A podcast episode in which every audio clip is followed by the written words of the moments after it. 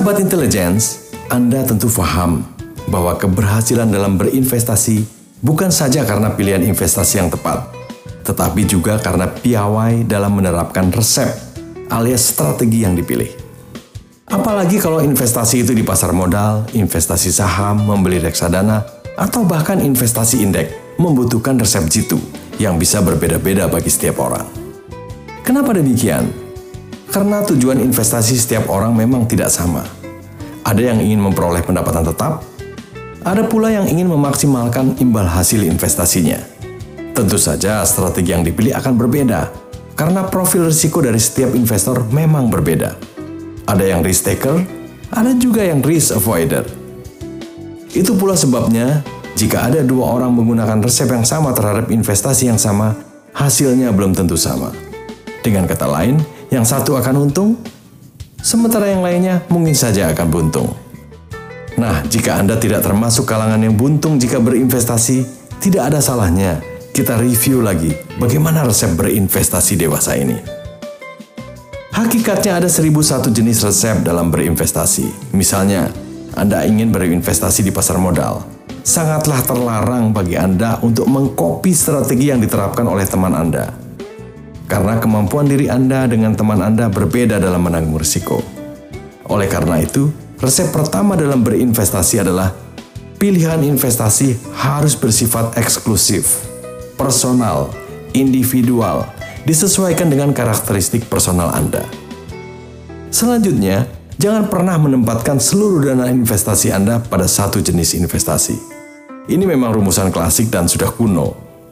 Tapi faktanya, masih sangat banyak kalangan yang tanpa disadari selalu terjebak dalam pakem ini.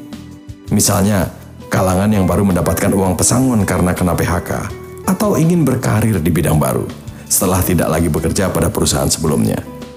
Mereka kerap kali menempatkan seluruh uang pesangonnya pada satu investasi. Apakah itu main saham, memulai satu bisnis, atau bahkan hanya menaruhnya begitu saja di tabungan. Semua itu kurang benar. Kalau dana pesangon hanya ditempatkan di tabungan, nilainya akan tergerus oleh inflasi dan biaya administrasi tabungan itu sendiri. Jadi meskipun aman, namun imbal hasilnya sangat tidak maksimal. Oleh karena itu, berapapun besarnya dana yang hendak diinvestasikan, ia mesti ditempatkan dalam berbagai jenis investasi, atau lazim disebut dengan diversifikasi. Yang mesti difahami, diversifikasi itu pun memiliki resep sendiri. Artinya, bukan sekedar membagi-bagi dana dalam investasi yang berbeda-beda. Konkretnya, diversifikasi harus didasarkan pada tujuan investasi Anda. Sehingga selain jenis investasi berbeda, target jangka waktu investasi juga berbeda harapan akan imbal hasil juga berbeda, dan tentu saja strateginya juga mesti berbeda. Ambil contoh, Anda memiliki uang 100 juta. Dana tersebut mesti ditempatkan pada beberapa jenis investasi, paling tidak yang memenuhi beberapa kriteria, antara lain investasi untuk jangka pendek, menengah, dan panjang. Lalu investasi yang berisiko rendah, moderat, dan tinggi. Kalau mau konservatif, Investasi jangka panjang mestinya dipilih yang risikonya lebih rendah, dan investasi yang jangka pendek boleh yang memiliki risiko agak lebih tinggi. Jika pilihan investasi Anda adalah di pasar modal, sebagai misal, maka investasi itu mesti ditempatkan di saham, obligasi retail, dan reksadana. Selanjutnya, saham yang dipilih juga ada yang dipegang untuk jangka panjang, dengan tujuan mengharapkan dividen dan kenaikan harga saham karena faktor fundamental emiten.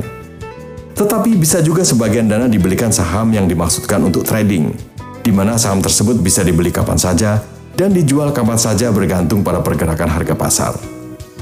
Demikian juga dengan obligasi. Ada yang memang dimaksudkan dipegang hingga jatuh tempo, misalnya ORI, Obligasi Republik Indonesia, di mana bondholder berharap mendapatkan imbal hasil tetap sampai dengan jatuh tempo. Tetapi jika ingin lebih variatif, Obligasi yang dibeli juga sebaiknya memiliki jangka waktu jatuh tempo yang berbeda.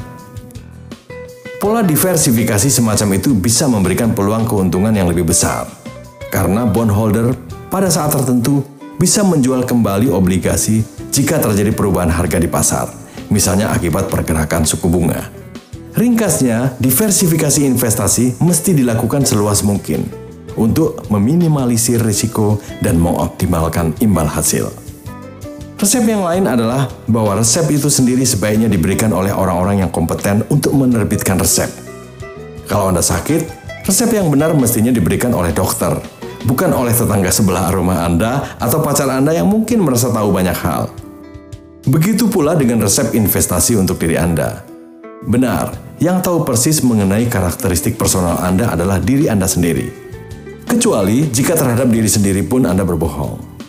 Namun agar takaran resep itu sendiri menjadi pas, sebaiknya Anda berdiskusi dengan para ahli di bidang investasi. Tentu saja harus dibedakan antara resep investasi dengan prospektus produk investasi.